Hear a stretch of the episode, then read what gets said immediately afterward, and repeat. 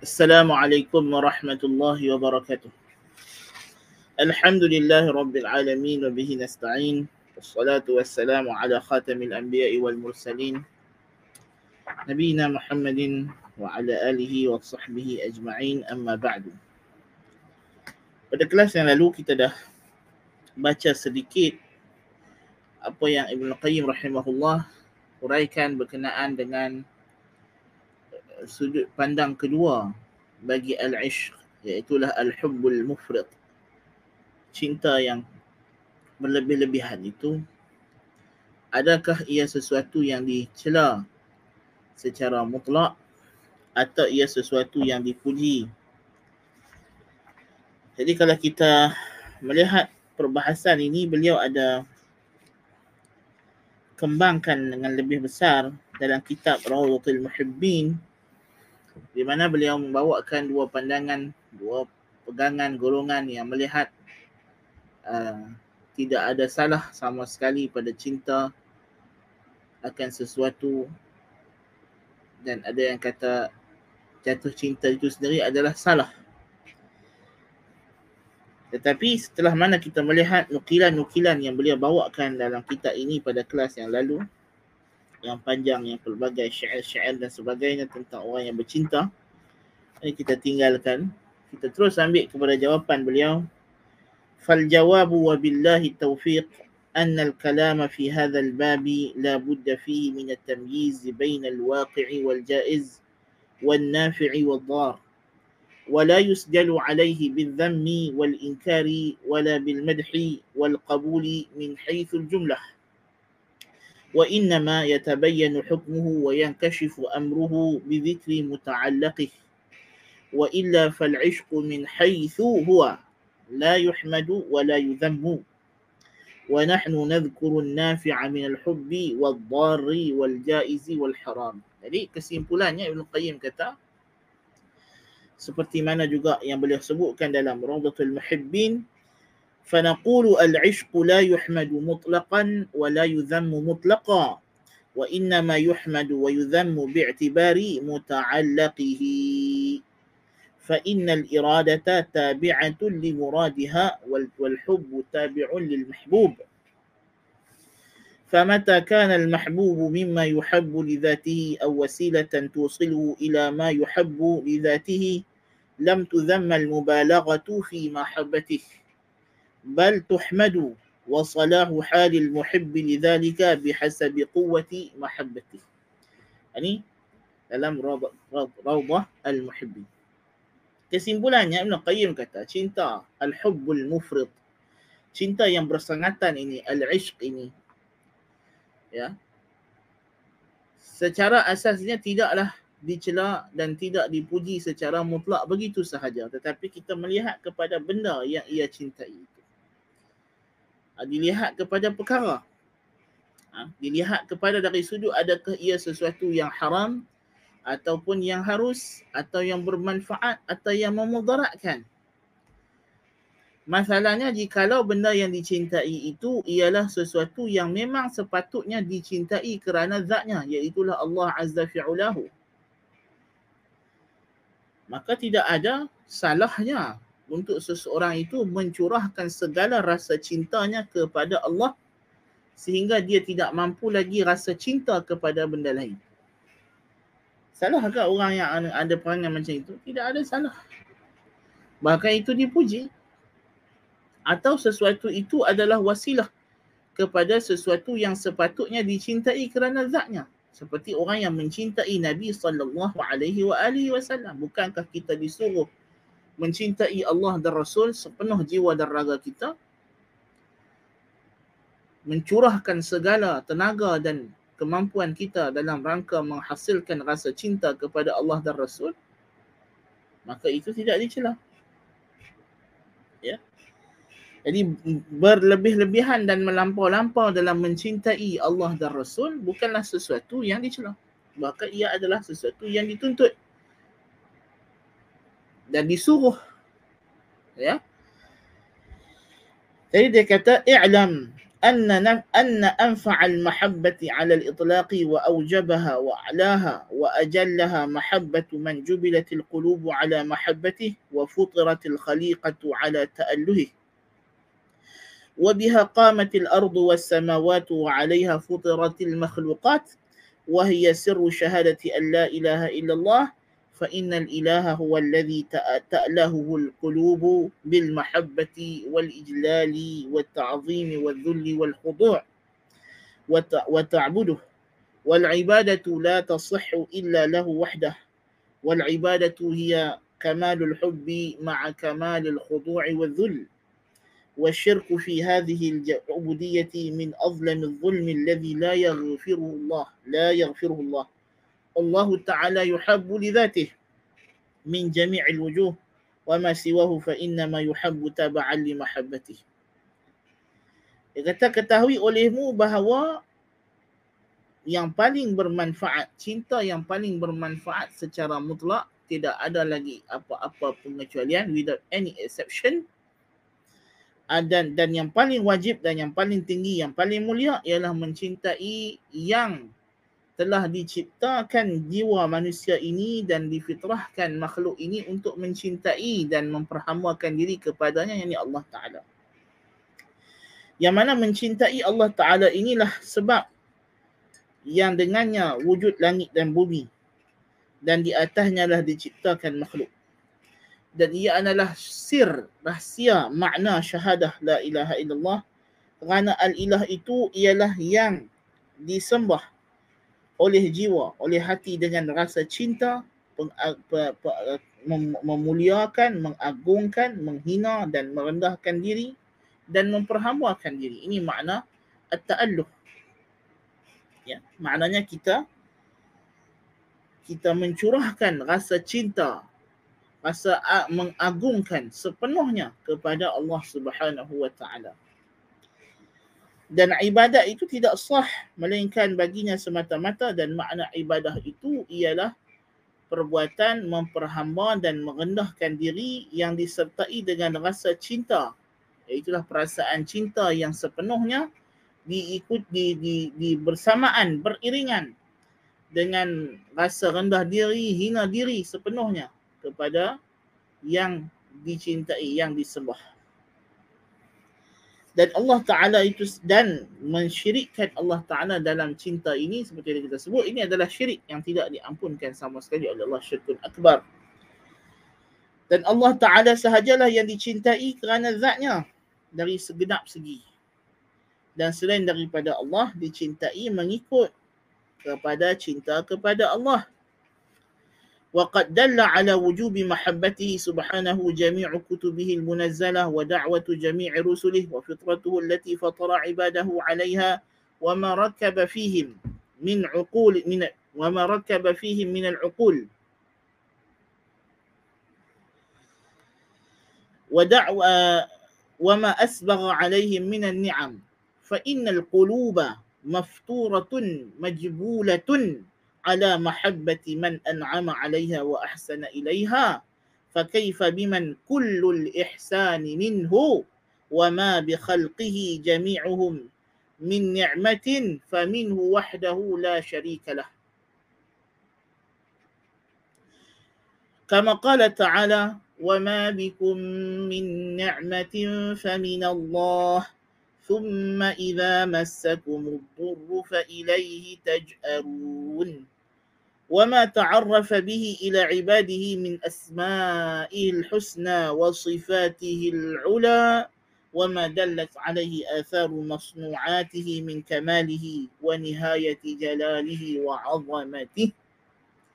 Jadi dia kata di sini apa nama segala kitab-kitab Allah Taala yang Allah turunkan seruan dakwah seluruh rasul dan fitrah yang Allah ciptakan atasnya seluruh makhluknya menunjukkan wajib kita mencintai Allah Ta'ala. Demikian juga dalil-dalil akal. Dan segala apa yang Tuhan limpahkan daripada nikmat menunjukkan kita wajib cinta kepada Allah. Kerana jiwa manusia ini Tuhan dah ciptakan untuk mencintai sesiapa jua yang buat baik kepadanya. Bagaimana pula dengan yang segala kebaikan yang dia dapat dalam kehidupannya ini adalah daripadanya, yakni Allah. Tak, kita mencintai orang yang mungkin pernah tolong kita sekali. Tolong kita dua kali. Tolong kita dulu lama dah. Kita duk teringat, duk terkenang jasa baik dia. Ya. Jadi bagaimana kalau begitu jiwa manusia ni tak dapat nak mengelak daripada rasa cinta kepada orang yang pernah buat baik kepada kita walaupun sekali. Bagaimana dengan Tuhan Azza wa Jalla yang segala kebaikan yang kita dapat dalam dunia ini, segala nikmat dunia dan akhirat daripada Allah. Wa ma bikum min ni'matin fa min Allah. Apa jua nikmat yang kamu ada daripada Allah lah asalnya, daripada Allah lah. Allah lah yang bagi وإذا مسكم الضر فإليه تجأرون ثم إذا ثم إذا مسكم الضر فإليه تجأرون dan bila kamu ditimpa kesusahan kepada Allah jugalah kamu terpekik terlolong mohon pertolongan ya kepada Allah bukan sahaja waktu senang waktu susah pun dia juga yang melindungi kita waktu dia ya Jadi kalau begitulah Allah Subhanahu wa taala, apakah jiwa masih lagi tidak boleh apakah kita nak kata tidak perlu mencintai Allah? Ya. Tentulah wajib kita mencintai Allah Subhanahu wa taala. Demikian juga apa yang Allah Ta'ala telah memperkenalkan berkenaan dirinya kepada hamba-hambanya daripada nama-namanya yang maha indah dan sifat-sifatnya yang maha tinggi, yang maha sempurna dan apa yang ditunjukkan oleh kesan-kesan makhluknya yang menunjukkan kepada kesempurnaannya dan kemuncak keagungan dan keluhurannya. Ya. Jadi ini semua mewajibkan kita mencintai Allah Subhanahu wa taala sama ada secara syar'an atau daruratan. Sama ada secara ikhtiaran atau ittiraran orang yang waras akalnya mesti mencintai Tuhan. Sedangkan orang musyrikin jahiliyah Allah Taala kata wa minan nasi man yattakhidhu min dunillahi andadan yuhibbunahum ka hubbillah. Orang musyrikin ya bukan tidak mencintai Allah. Mereka berdosa kerana mereka mencintai selain Allah setara dengan cinta mereka kepada Allah. Bukan mereka tak cinta kepada Allah. Tetapi cinta mereka kepada Allah itu mereka share, mereka kongsi dengan selain Allah. وَالَّذِينَ آمَنُوا أَشَدُّ حُبًّا لِلَّهِ Sebab tu Allah Ta'ala kata orang yang beriman itu lebih kuat cintanya kepada Allah sebab dia tak share. Dia tak kongsi. jadi poinnya maksud di sini ya al-ishqu ini rasa cinta yang teramat-amat sangat ini ya kita kata dilihat keadaannya. Jikalau ia sesuatu yang membawa kepada kebaikan yang mana ia dicurahkan kepada sesuatu yang memang sepatutnya kita kena cintai maka ia adalah dipuji yang dicela yang kita bincang sebelum ini yang kita dah tengok.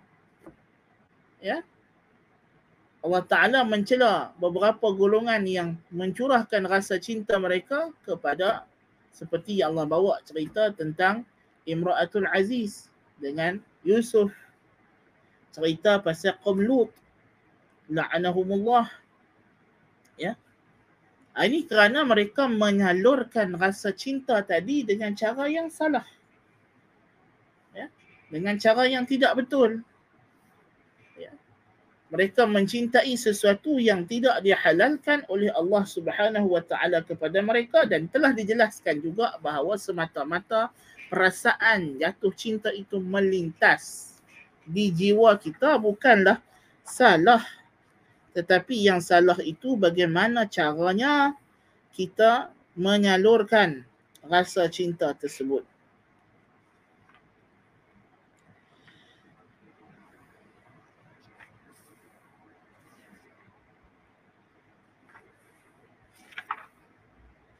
Sebelum itu kita baca satu perkataan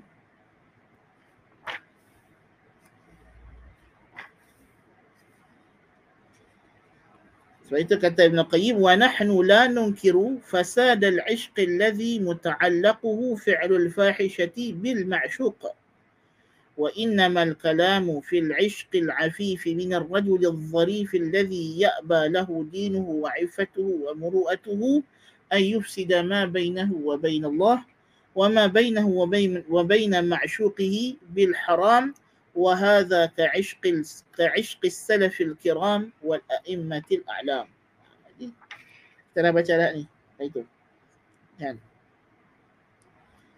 jadi maknanya yang kita bincangkan dari sudut al-ishq cinta ini rasa cinta ini kepada sesuatu ya ialah yang kita kata bermanfaat yang dibolehkan itu yang tidak membawa kepada yang haram Naam. Kemudian dia kata wal mahabbatu laha da'iyan. Cinta ni faktor kita cinta sesuatu ada dua. Ada dua faktor menyebabkan kita cinta sesuatu. Al jamal wal ijmal. Ya. Yang pertama kecantikan Keindahan sesuatu menyebabkan kita suka, kita cinta. Yang kedua al ijmal yakni al ihsan yang ni buat baik kepada kita. والرب تعالى له الكمال المطلق من ذلك فإنه جميل يحب الجمال بل الجمال كله له والإجمال كله منه فلا يستحق أن يحب لذاته من كل وجه سواه قال تعالى قل إن كنتم تحبون الله فاتبعوني يحببكم الله. وقال تعالى يا أيها الذين آمنوا من يرتد منكم عن دينه فسوف يأتي الله بقوم يحبهم ويحبونه.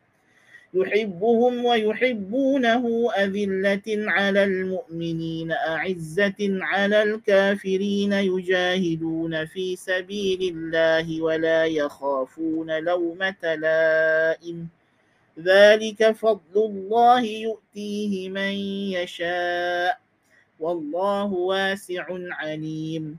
إنما وليكم الله ورسوله والذين آمنوا الذين يقيمون الصلاة ويؤتون الزكاة وهم راكعون. ومن يتول الله ورسوله والذين آمنوا فإن حزب الله هم الغالبون. Jadi Allah Ta'ala uh, kalau kita melihat Allah Ta'ala kita dah kita, dah faham bahawa cinta ini faktornya ada dua.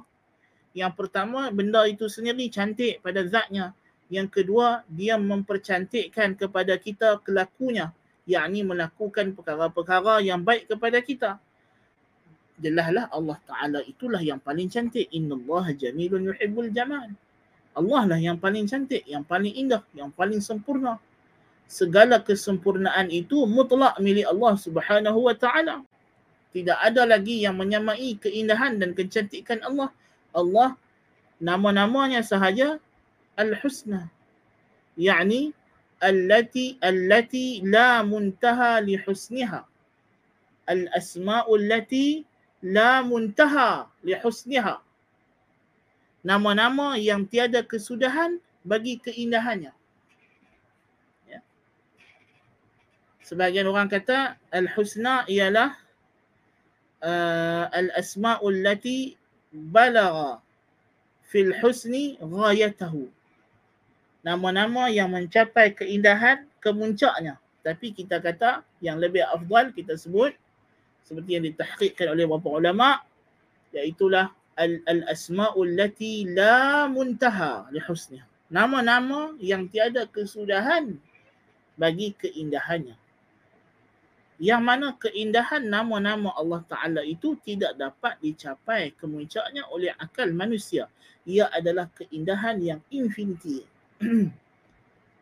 yang tidak ada had yang boleh kita gapai, yang kita boleh faham. Yang tidak mampu untuk akal ini nak khayal sekalipun.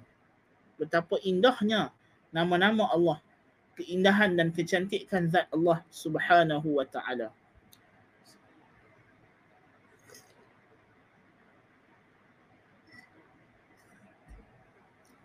Itu dari satu dari dari sudut al-jamal. Dari sudut al-ijmal, al-ihsan, Allahu akbar. Wa ma bikum min ni'matin fa min Allah. Jelas.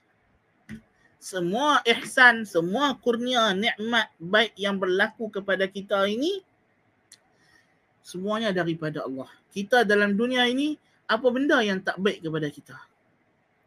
Semua benda baik kepada kita. Tak ada langsung benda buruk kepada kita ya? Tak ada langsung benda buruk kepada kita. Orang mukmin tidak ada langsung benda buruk kepada kita. Nabi SAW kata ajaban li amril mu'min.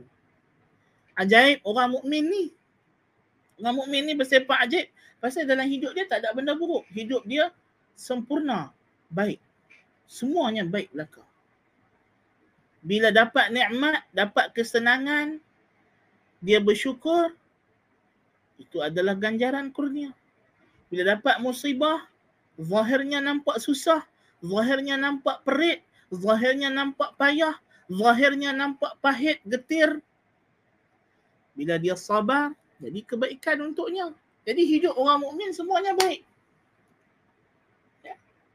Orang yang tidak mukmin, keburukan yang datang kepada dirinya itu semata-mata adalah kerana jenayah dan dosanya.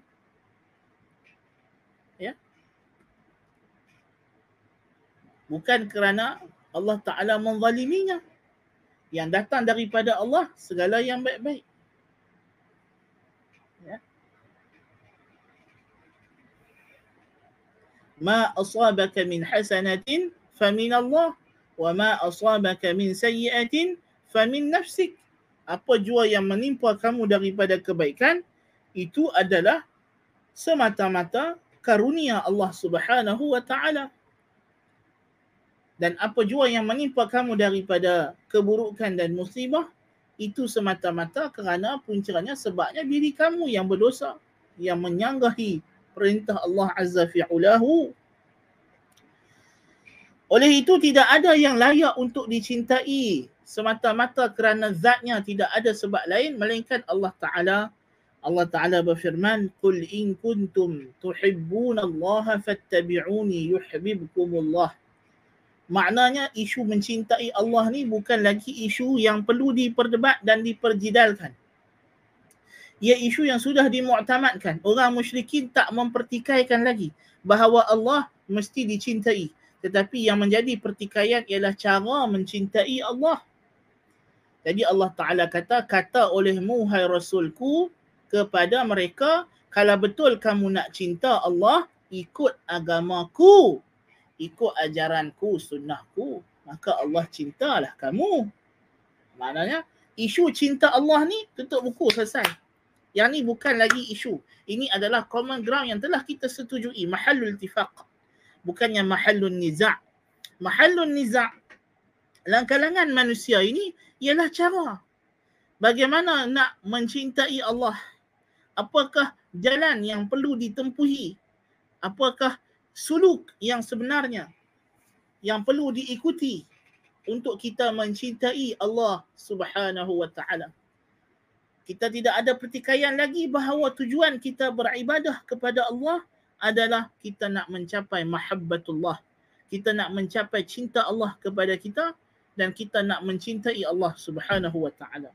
Hubungan kita dengan Allah ialah al-hub macam kita dah baca sebelum ini. Bahkan segala pergerakan dalam alam ini kita dah belajar baru ni bahawa ianya adalah dibina di atas al-mahabbah, al-hub wal iradah. Tidak ada pertikaian lagi bahawa cinta ini adalah sesuatu yang agung, yang besar. Tetapi isunya ialah cara yang diredai oleh Allah yang cara itulah yang akan membawa kepada hasil natijah supaya cinta kita tidak bertepuk sebelah tangan. Dan firman Allah, Ya ayyuhalladzina amanu, man yartadda minkum an dinih, fasawfa ya'ti Allahu biqawmin. Wahai orang yang beriman, Sesiapa dalam kalangan kamu yang berpaling daripada agama Allah. Siapa yang berpaling daripada agama Allah, maka Allah akan datangkan satu golongan, satu kaum yuhibbuhum wa yuhibbunah. Allah cintakan mereka, mereka cintakan Allah. Azillatin 'alal mu'minina a'izzatin 'alal kafirin. Lunak, lemah gemalai dengan orang beriman kasak dan bengis dengan orang kafir. Allahu akbar. Ayat-ayat macam ni ah inilah yang banyak orang Islam baca tapi tak faham zaman sekarang lah. Kan? Kita disuruh bersikap lunak, bersikap rahmat, bersikap merendah diri dengan orang beriman. Ya? Orang beriman. Bukan dengan orang kafir. Orang kafir kita disuruh tegas. Disuruh kita mempertahankan prinsip-prinsip kita, hak-hak kita. Ini adalah ciri-ciri mujahidun fi sabilillah. Orang yang berjuang di jalan Allah. Allah Ta'ala kata, Azillatin alal mu'minin, a'izzatin alal kafirin. Yujahiduna fi sabilillahi wa la yakhafuna lawmata la'im mereka berjuang mencurahkan segala tenaga dan upaya dalam memartabatkan agama Allah dan tidak takut tidak menghiraukan sebarang celaan pencela. Demikian itulah karunia Allah yang dia berikan kepada siapa yang dia kehendaki.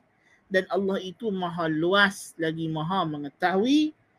Hanya sanya waliyukumullah wali kamu cinta kamu ialah Allah dan Rasulnya. Dan orang yang beriman yang mendirikan salat, mengeluarkan zakat dan mereka itu senantiasa rukuk patuh kepada arahan Allah. Barang siapa yang mencurahkan segala kesetiaannya kepada Allah dan Rasulnya dan orang yang beriman, maka sesungguhnya partai Allah itulah yang akan menguasai.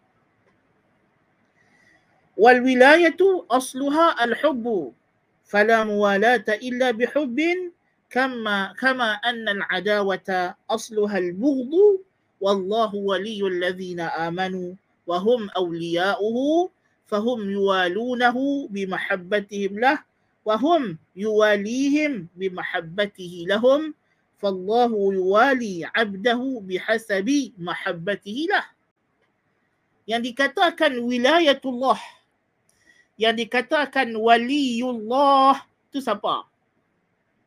Iaitulah yang mencintai Allah dan Allah cintakan dia juga. Maka tidak ada mualat, tidak ada wilayah, tidak ada kewalian melainkan dengan cinta. Seperti mana permusuhan itu asalnya adalah benci. Dan Allah itu adalah wali kepada orang yang beriman dan mereka adalah wali-wali Allah. Sebab itu wali datang dengan makna An-Nasirul Mu'in dan juga Al-Mansurul Mu'an.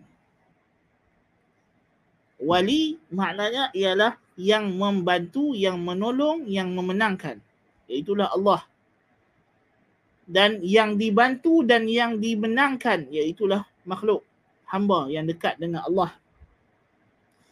Maka mereka memberikan kesetiaan mereka kepada Allah dengan cinta mereka kepadanya dan dia memberikan kesetiaannya kepada mereka menjaga melindungi mereka dengan cintanya kepada mereka cinta Allah. Maka Allah memberikan wilayah kepada hambanya mengikut kadar cinta hamba tadi kepadanya.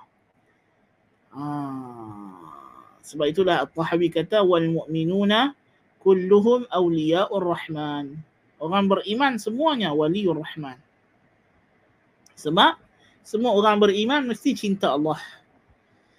ولهذا أنكر سبحانه على من اتخذ من دونه أولياء بخلاف من والى أولياءه فإنه لم يتخذهم من دونه بل موالاته لهم من تمام موالاته oleh sebab itu Allah Ta'ala ingkar kepada sesiapa yang mengambil selain Allah sebagai wali yakni sebagai kekasih agung.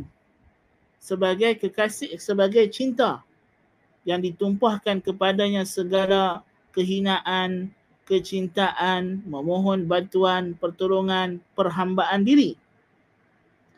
Berbeza dengan orang yang mencintai wali-wali Allah. Maka sesungguhnya mereka tidak menjadikan dia sebagai mereka itu sebagai tandingan bagi Allah. Sebaliknya rasa cinta mereka kepada wali-wali Allah adalah termasuk dari kesempurnaan cinta kepada Allah. Ha, sebab itulah cinta kepada Rasul, kepada sahabat, tabi'in, tabi' tabi'in, kepada para ulama, a'immatil muslimin, ini bukan cinta yang dicela. Yang Allah Ta'ala cela ialah kita mencintai sesuatu yang tidak sepatutnya dicintai seperti mencintai Allah. Ya, setaraf yang sama ini adalah syirik. Atau mencintai apa yang Allah Ta'ala benci. Inilah yang dilarang. Adapun mencintai Rasul, para sahabat, tabi'in, tabi' tabi'in, ulama, a'immatus salafis salih, ini wajib syar'an.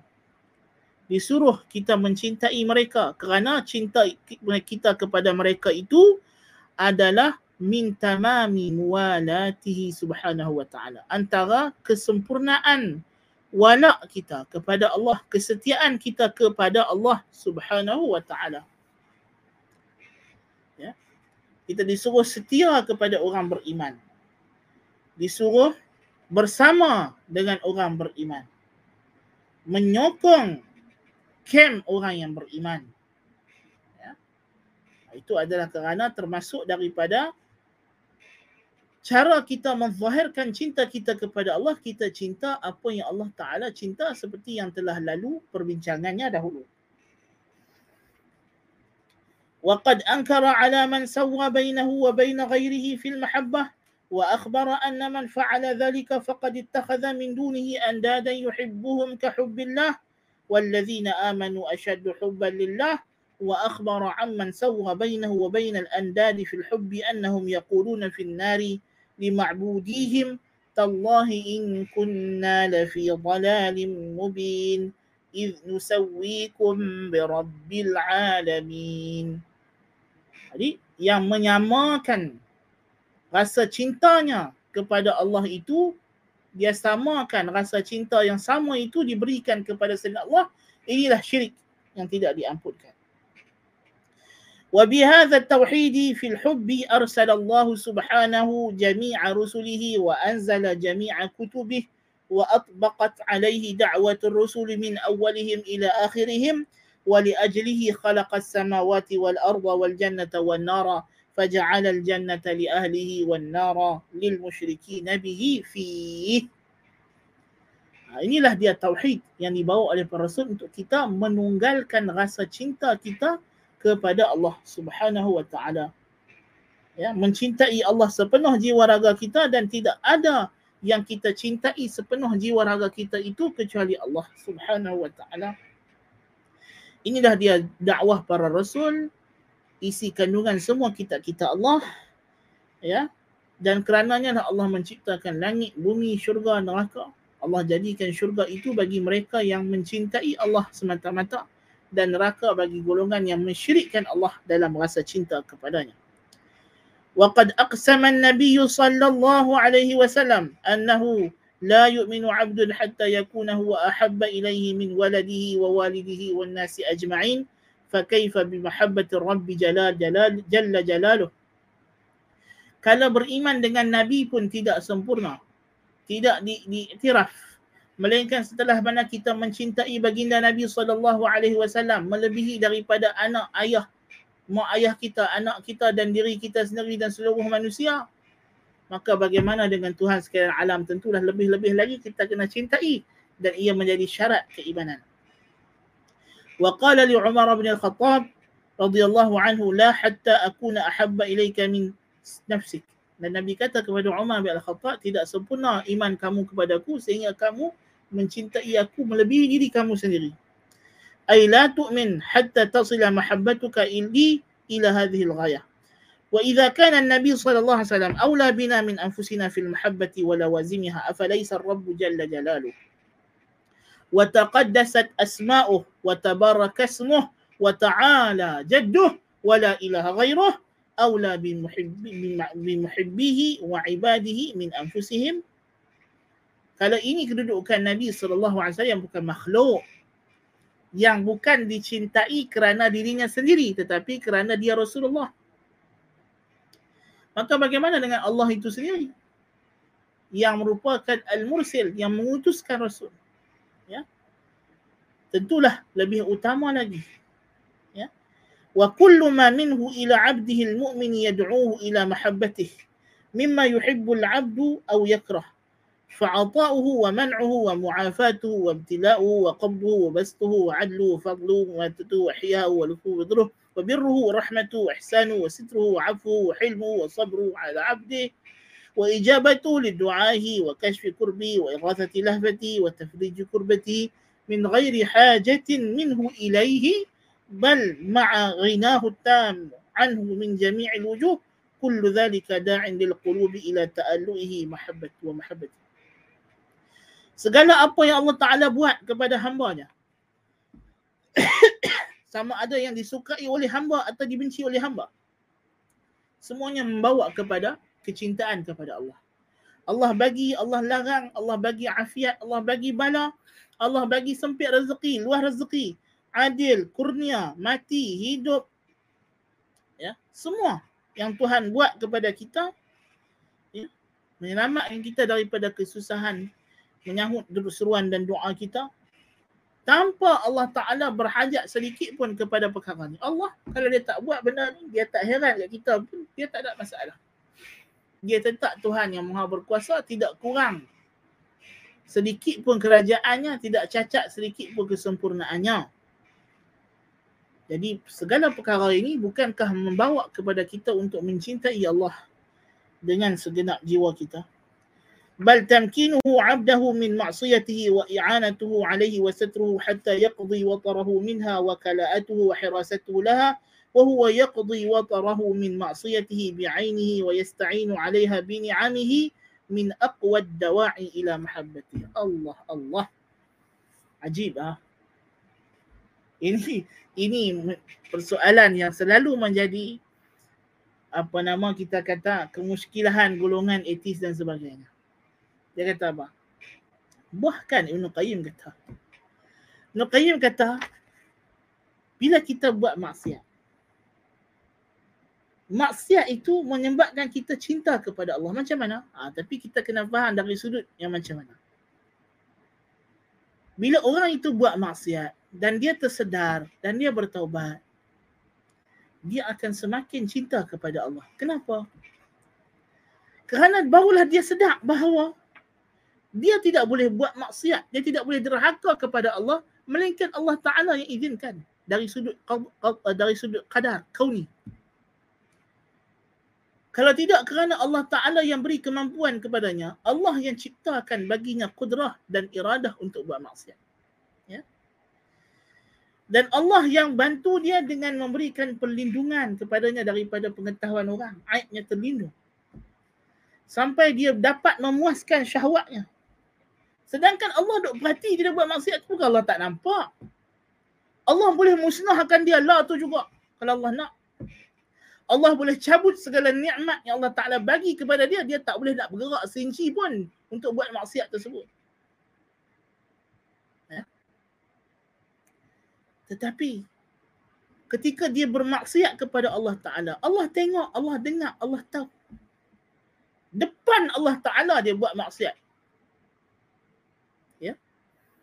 Dan dengan nikmat dan kurnia Allah. Dia guna tangan, kaki, mulut, mata, hidung, telinga, jantung, nyawa, nafas. Semua tu hak Allah Taala bagi kat dia. Dan Allah boleh ram Allah Taala boleh ambil baik. Bila-bila masa on the spot Allah Taala boleh ambil. Tapi Tuhan tak buat benda tu. Sebaliknya Tuhan tutup pula aib dia Tuhan janji, pujuk, rayu dia supaya dia bertaubat.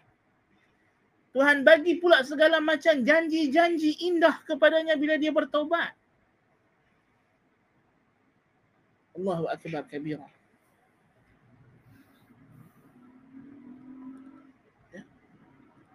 Allah tak tarik nikmat segera daripada hamba yang maksiat ini. فلو أن مخلوقا فعل بمخلوق أدنى شيء من ذلك لم يملك قلبه عن محبته. فكيف لا يحب العبد بكل قلبه وجوارحه؟ من يحسن إليه على الدوام بعدد الأنفاس مع إساءته؟ Kalau makhluk buat kepada kita macam itu kita akan rasa cinta kepada dia. Bila kita buat salah kepada orang dan dia tidak marah kepada kita, dia maafkan kesalahan kita, kita kita akan rasa sayang kepada dia. Bagaimana dengan Allah Subhanahu wa taala yang tidak memutuskan nikmatnya daripada kita walaupun kita tengah buat maksiat kepadanya? فخيره إليه نازل وشره إليه صاعد kebaikan daripada Tuhan tak berhenti turun kepada kita dan keburukan kita maksiat dan derhaka kita kepada Allah Subhanahu wa taala tidak berhenti naik kepada Allah yatahabbabu ilaihi bi ni'amihi wa huwa ghaniyun anhu Allah taala duk mempujuk kita. Allah Ta'ala duk menzahirkan kepada kita rasa cintanya kepada kita, kepada orang mukmin. Dengan pelbagai nikmat yang dia bagi tak putus-putus kepada kita. Wal abdu yatabaghadu ilaihi bil ma'asi. Sedangkan hamba duk tunjuk rasa benci dengan buat maksiat kepada Allah. Wa huwa faqirun ilaih. Sedangkan dia perlu kepada Allah dan Allah tak perlu kepada dia. Subhanallah, ajib. فلا إحسانه وبره وإنعامه عليه يصده عن معصيته ولا معصية العبد ولؤمه يقطع إحسان ربه عنه segala ihsan dan kurnia dan nikmat Allah tidak menghalang seorang hamba daripada derhaka kepada Allah. Dan dalam masa yang sama, segala perangai jelek, buruk, hodoh, rajak, loklak seorang hamba kepada Tuhannya tidak menjadi tidak menyebabkan Tuhannya memutuskan belah kasihan dan kurnianya kepada hambanya tadi. Allahu Akbar kabira. Apakah sampai ke tahap ini tidak lagi boleh seorang itu merasa cinta kepada Allah? فَأَلْأَمُ اللُّؤْمِ تَخَلُّفُ الْقُلُوبِ عَنْ مَحَبَّةِ مَنْ هَذَا wa ta'alluquha bi mahabbati siwah. Naam, sadaq. dia kata hati yang paling celaka sekali jiwa hak paling celaka sekali ha, ialah jiwa yang gagal mencintai zat yang begini sifatnya Allah Ta'ala yang gagal mencintai Allah, jiwa yang gagal rasa cinta kepada Allah, ini jiwa hak paling al-amil lu'mi. Jiwa hak paling tercela sekali. Ya. Dan lebih dahsyat lagi, dia pergi cinta selain Allah Ta'ala. Nas'alullah al-afiyah. Jadi kalau kita faham apa yang Ibn Qayyim cakap ni, dia akan menzahir akan menumbuhkan dalam benak jiwa kita ini apa dia? Dua perkara sebenarnya. Yang pertama ialah akan mekar dan subur dalam jiwa kita ini tauhid. Dan yang kedua akan kukuh dalam jiwa kita ini rasa jelek kepada syirik. Kalau kita boleh cintakan Allah Ta'ala begini rupa, Wallahil azim. Kita tengoklah orang kafir tu baik macam mana pun. Elok macam mana pun perangai dia, pijak semut tak mati. Ha? Macam mana sekalipun kita takkan. Takkan rasa cinta kepadanya, rasa sayang kepadanya kerana jenayah yang dia buat terlalu besar. Dan seteruk mana pun orang mukmin, seburuk mana pun perangai ahli tauhid. Ya. Kita tidak akan boleh benci dia lebih daripada kadar maksiat dia. Karena kita tahu tauhid yang ada padanya itu melebihi segala keburukannya. Kalau kita betul cinta kepada Allah Subhanahu wa taala, kalau subur dalam jiwa kita ini cinta kepada Allah Subhanahu wa taala subur jugalah walak kita kepada orang mukmin dan subur jugalah adawah permusuhan kita kepada orang kafir ya. jadi kalau kita tanya pasal apa hari ini orang Islam selalu berbalah bergaduh tentang kedudukan orang kafir masalahnya. Bila ada orang kafir baik sikit, mati dia mula ada bergaduh. Ha?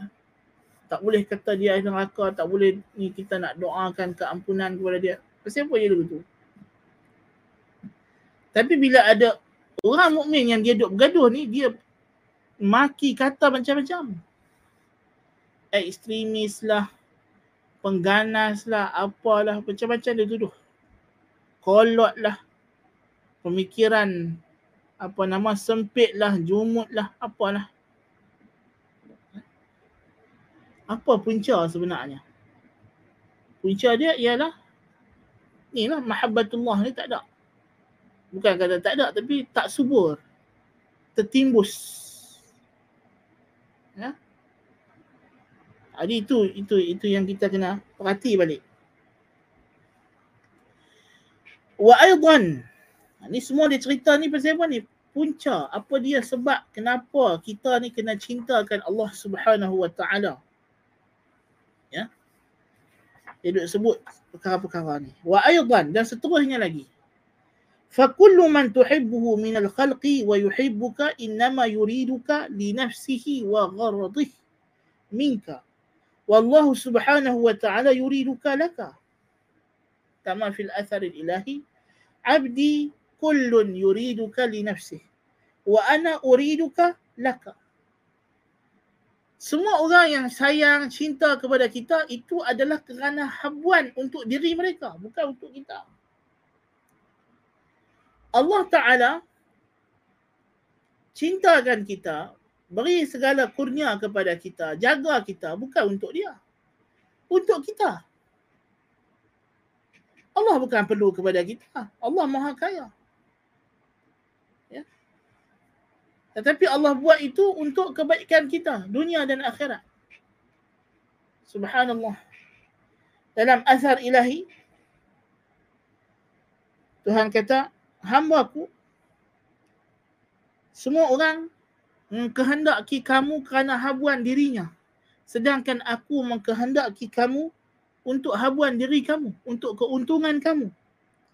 فكيف لا يستحيي العبد an yakuna rabbuhu lahu bihadhihi almanzilah wa huwa mu'ridun anhu mashghulun bihubbi ghairihi qad istaghraqa qalbahu mahabbatu siwa. kalau dah macam ini bagaimana seorang hamba tu tak rasa malu kah Tuhan dia begini punya baik dengan dia. Tiba-tiba dia menyebutkan jiwanya mencintai selain Allah Ta'ala. Patutkah kita menyebutkan jiwa kita, kita mengisi jiwa kita ini dengan rasa cinta kepada selain Allah. Muqayyim sekarang ni menceritakan tentang dawa, ubat. Dan ubat bagi penyakit hak kawan ni tanya, tidak ada lagi puncanya melainkan kerana lack of God's love. Kurang cinta Tuhan kurang cinta Tuhan. Bila kurang subur cinta Tuhan dalam jiwa, itulah dia punca kepada terisinya dalam jiwa kita itu cinta kepada perkara-perkara yang dilarang, diharamkan oleh Allah Subhanahu Wa Taala dan menjebakkan kepada kita ke dalam derhaka kepada Allah. Kerana jiwa kita tak syuhud, tak menyaksikan cinta kepada Allah. Kita tak kata dia tak ada. Orang mukmin ada. Tapi dia tak menyaksikan. Ya? Sebab itu proses kita ini dalam suluk, dalam kita berjalan menuju Allah Ta'ala, dua benda as-safa wal musyahadah. Kata ulama, at-tasawwufu safa'un wa musyahadah. Tasawuf tu mulanya adalah menjernihkan. Menjernihkan. Yang kedua ialah musyahadah, menyaksikan. Kita tak boleh menyaksikan kalau jiwa kita ini berdebu, berabuk. Hati kita ini mir'ah, cermin, yang sepatutnya boleh refleks, boleh memantulkan cahaya ilahi. Mathalu nurihi kamishkatin fiha misbah. Al-misbahu fi zujajah. الزجاجة كأنها كوكب دري يوقد من شجرة مباركة زيتونة لا شرقية ولا غربية يكاد زيتها يضيء ولو لم تمسسه نار نور على نور يهدي الله لنوره من يشاء jantung hati kita ini, jiwa mukmin ini sepatutnya jernih. Barulah dia boleh memancarkan cahaya ilahi. Cahaya hidayah yang Allah Taala letakkan. Kalau cermin ini tidak digilap dia tidak boleh memantulkan cahaya menyebabkan kita tak boleh musyahadah. Kita tidak boleh nampak. Tidak boleh syuhudul haq, tidak boleh menyaksikan kebenaran, tidak boleh menyaksikan realiti dan hakikat. Hakikat yang dibincangkan sekarang ini semua ni hakikat. Ini dia hakikat yang Ibn Qayyim catat. Tahu satu benda tapi menyaksikan hakikat. Bagaimana? Tuhan bagi kepada kita alat. Jiwa kita ini dia berikan jalan jiwa kita ini cahaya yang terang benderang. Tetapi cahaya ini tidak boleh menyuluh jika ia tidak digilak cerminnya, zujajah itu. Kaca itu kalau tidak digilak, kalau berdebu, kalau hitam gam, cahaya di dalam tidak boleh keluar, maka dia tak boleh menyuluh kegelapan itu sebab kita tak nampak. Ha. Jadi kita kena gilak cermin ni kena lak lalu. Ya. Lantera yang berada dalam diri kita ini perlu digilap selalu. Perlu dicuci supaya dia tidak kelabu. Kalau kelabu pun dah cukup bahaya. Kalau gelap gelemat lagi bahaya. Bila cahaya itu terang, maka dia akan menyuluh dan kita akan nampak hakikat. Kita akan menyaksikan al-haq kita akan menyaksikan the truth, kebenaran, hakikat, realiti. Realitinya inilah dia. Bahawa Tuhan mengasihi kita, menyayangi kita. Semuanya daripada Tuhan. Segala ihsan, segala kurnia, nikmat. Bala bencana yang menimpa kita, semuanya adalah lambang belah kasihan dan kasih sayang dan cinta Tuhan kepada orang beriman. Jadi ini yang hendak disampaikan. Dan punca seorang hamba itu terjebak ke dalam maksiat, ke dalam penyelewengan adalah kerana gagal. Kerana gagal melakukan tasfiyah. Gagal menggilak, gagal melakukan tajliyah. Penjernihan cermin tadi maka cahaya dalam hatinya gagal menerangi pandangannya. Bukan pandangan basarnya, tapi basirahnya. Menyebabkan dia gagal melihat. Gagal nampak jalan. Ya. Dan jikalau dia berterusan dalam keadaan ini, ditakuti cahaya ini tidak akan menyala di akhirat.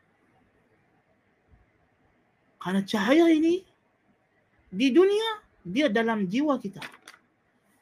Tetapi di akhirat nanti masa kita nak melintah as-sirat cahaya ini akan menyelah zahir depan kita. Dan dengan cahaya inilah dia akan suluh jalan untuk kita nampak tang mana kita nak lintah. Kalau di dunia ini man kana fi hadhihi a'ma. Siapa di dunia ni buta, di akhirat dia buta. Kalau di dunia ini dia tidak gila cermin lampu jiwa dia supaya cahaya itu menerangi basirahnya maka cahaya ini tidak akan menerangi basarnya matanya nanti. Masa dia nak melintah as-sirat menyebabkan dia akan terhumban terjunam ke dalam neraka jahanam naudzubillahi min itu itu yang kita takut itu yang kita nak pastikan eh, supaya hati kita ni sentiasa jernih. Naam. Wa aidan lagi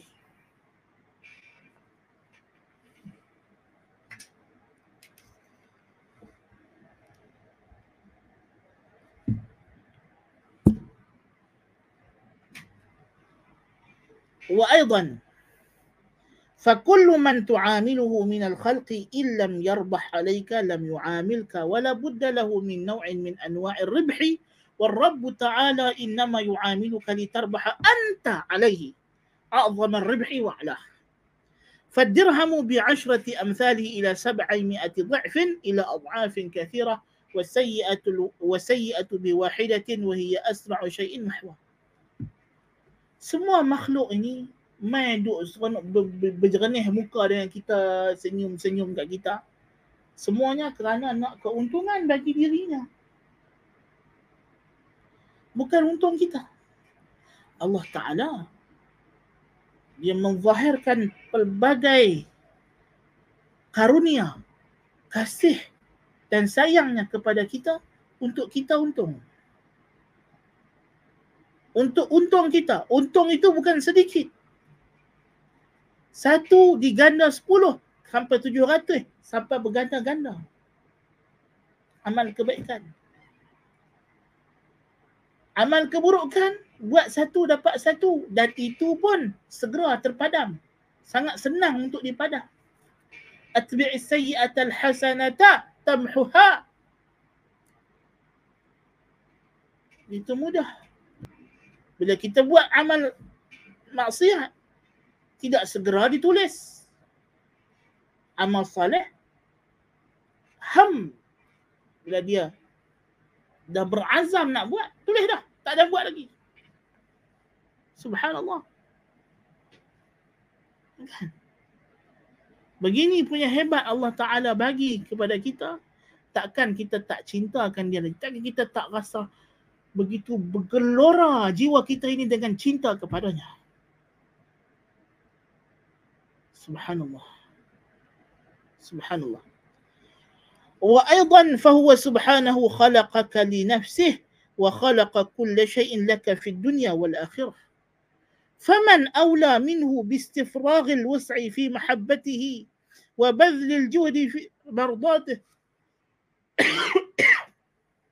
lagi Allah Ta'ala cipta kita untuk apa? Untuk dia.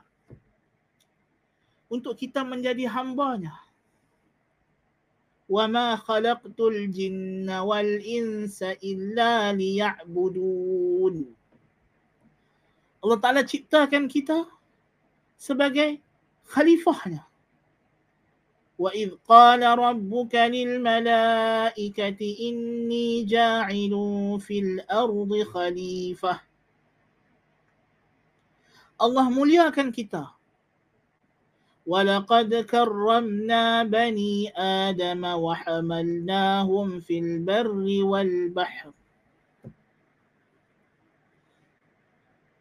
Allah Ta'ala ciptakan segala benda dalam alam ni untuk kita. Untuk kemudahan kita. matahari, bulan, bintang, planet-planet, udara, gas, cecair, pepejal dalam alam ini semuanya bermanfaat untuk kita. Untuk kegunaan kita, untuk kebaikan kita. Ya. Kalau begitu, apakah tidak patut kita mencurahkan segala cinta kita kepada Allah? Wa aidan فمطالبك بل مطالب الخلق كلهم جميعا لديه وهو أجود الأجودين وأكرم الأكرمين وأعطى عبده قبل أن يسأله فوق ما يؤمله bahkan semua hajat permohonan makhluk dalam alam ini ada di sisi Allah. Dia sahaja yang boleh memperkenankannya. Dan dialah yang maha pemurah, maha dermawan, yang memberikan hambanya sebelum hambanya minta dan lebih daripada apa yang hambanya inginkan dan cita-citakan. Yashkurul qalila minal amali wa yunammihi wa yaghfirul kathira minaz zalali wa yamhuh amal yang sedikit Allah Ta'ala berterima kasih kepada kita. Dia bagi ganjaran, dia gandakan, dia biarkan kebaikan kita. Allah Ta'ala mengampunkan kesalahan yang banyak dan memadamkannya. Yas'aluhu man fis samawati wal ard kulla yawmin huwa fi sya'n segala yang di langit dan di bumi semua minta kepada Allah. Setiap hari Allah Ta'ala dalam urusan. لا يشغله سمع عن سمع ولا يغلطه كثرة المسائل ولا يتبرم بإلحاه الملحين بل يحب الملحين في الدعاء ويحب أن يسأل ويغضب إلى إذا لم يسأل يستحيي من عبده حيث لا يستحيي العبد منه ويستره حيث لا يستر نفسه ويرحمه حيث لا يرحم نفسه. دعاه بنعمه وإحسانه وأياديه إلى كرامته ورضوانه فأبى فأرسل رسله في طلبه وبعث إليه معهم عهده ثم نزل سبحانه إليه بنفسه وقال من يسألني فأعطيه من يستغفرني فأغفر له. حقيقة reality subhanallah kebenaran itu pahit dan berat untuk diterima tapi ini hakikat sebab itulah apabila kita jiwa kita itu telah disucikan tadi ya bila lentera jiwa kita itu telah disucikan dan cahaya itu menerangi dan cahaya yang Tuhan bagi dalam jiwa kita sangat terang. Dan kita sebelum ni berada dalam kegelapan. Tak nampak apa. Bila terbuka, bila terdedah, bila terpancar sinar hati kita tadi, kita akan melihat kebenaran. Kebenaran yang sangat berat, sangat dahsyat, yang sangat mengejutkan Inilah yang ulama sufi kata quwwatul warid. Sebab itu kita kena prepare, kita kena bersedia. Ya. Ketika itu kita akan rasa betapa berdosanya, betapa silapnya, betapa teruknya kita selama ini. Segala nikmat, ihsan, kurnia Tuhan yang begitu banyak. Selama ni aku dah buat tahana, aku buat derhaka kepada dia. Subhanallah. Subhanallah. Ada di kalangan ulama-ulama dahulu bila terbuka warik ini kepada mereka mereka tak tahan. Ada yang sampai pengsan, ada yang mati. Ya. Karena kelemahan jiwa mereka untuk menanggung bila mereka melihat reality, the truth.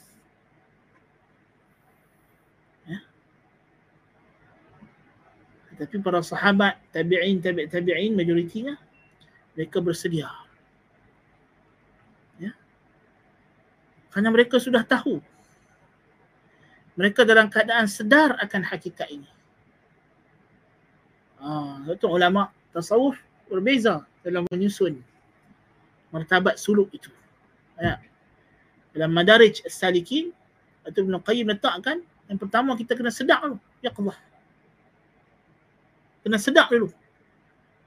Kalau kita tak sedar dulu, kalau kita terus nampak, takut terkejut. Dan terkejut tu bahaya. Ya. Ha. Dan kadang-kadang boleh berlaku apa yang tidak diingini. Ya. Kita tak ada cerita banyak-banyak nanti bahaya. Nah. Baik.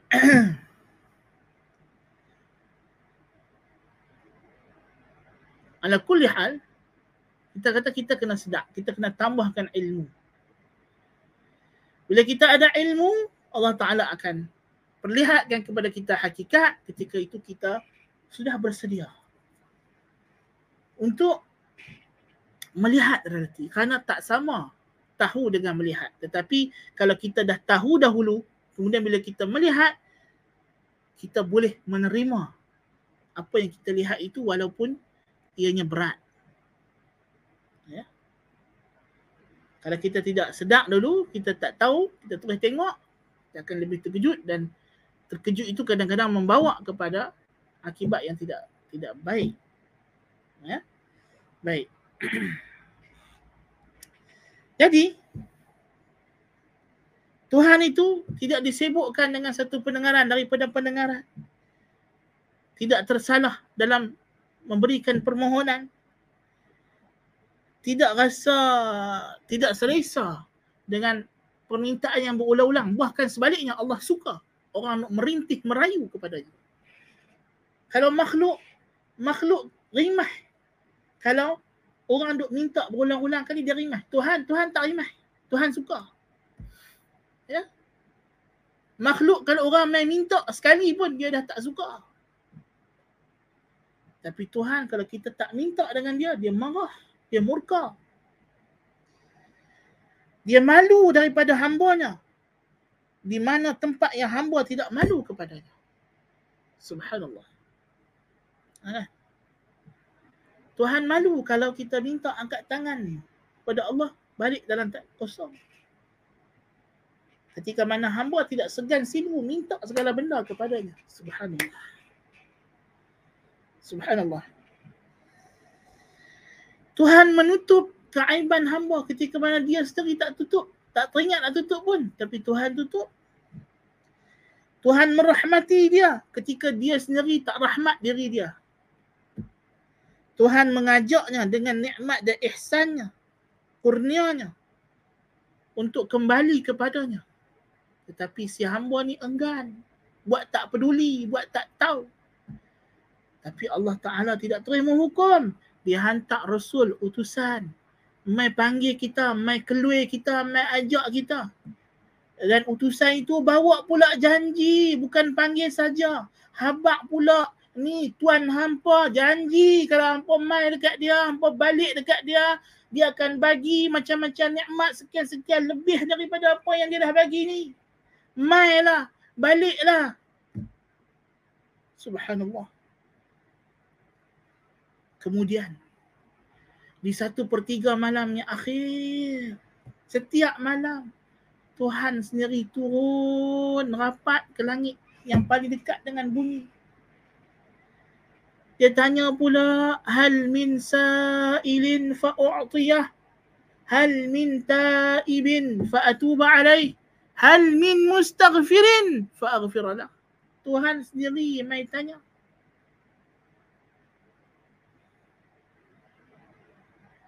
Tuhan sendiri turun mai kepada hamba-hamba dia.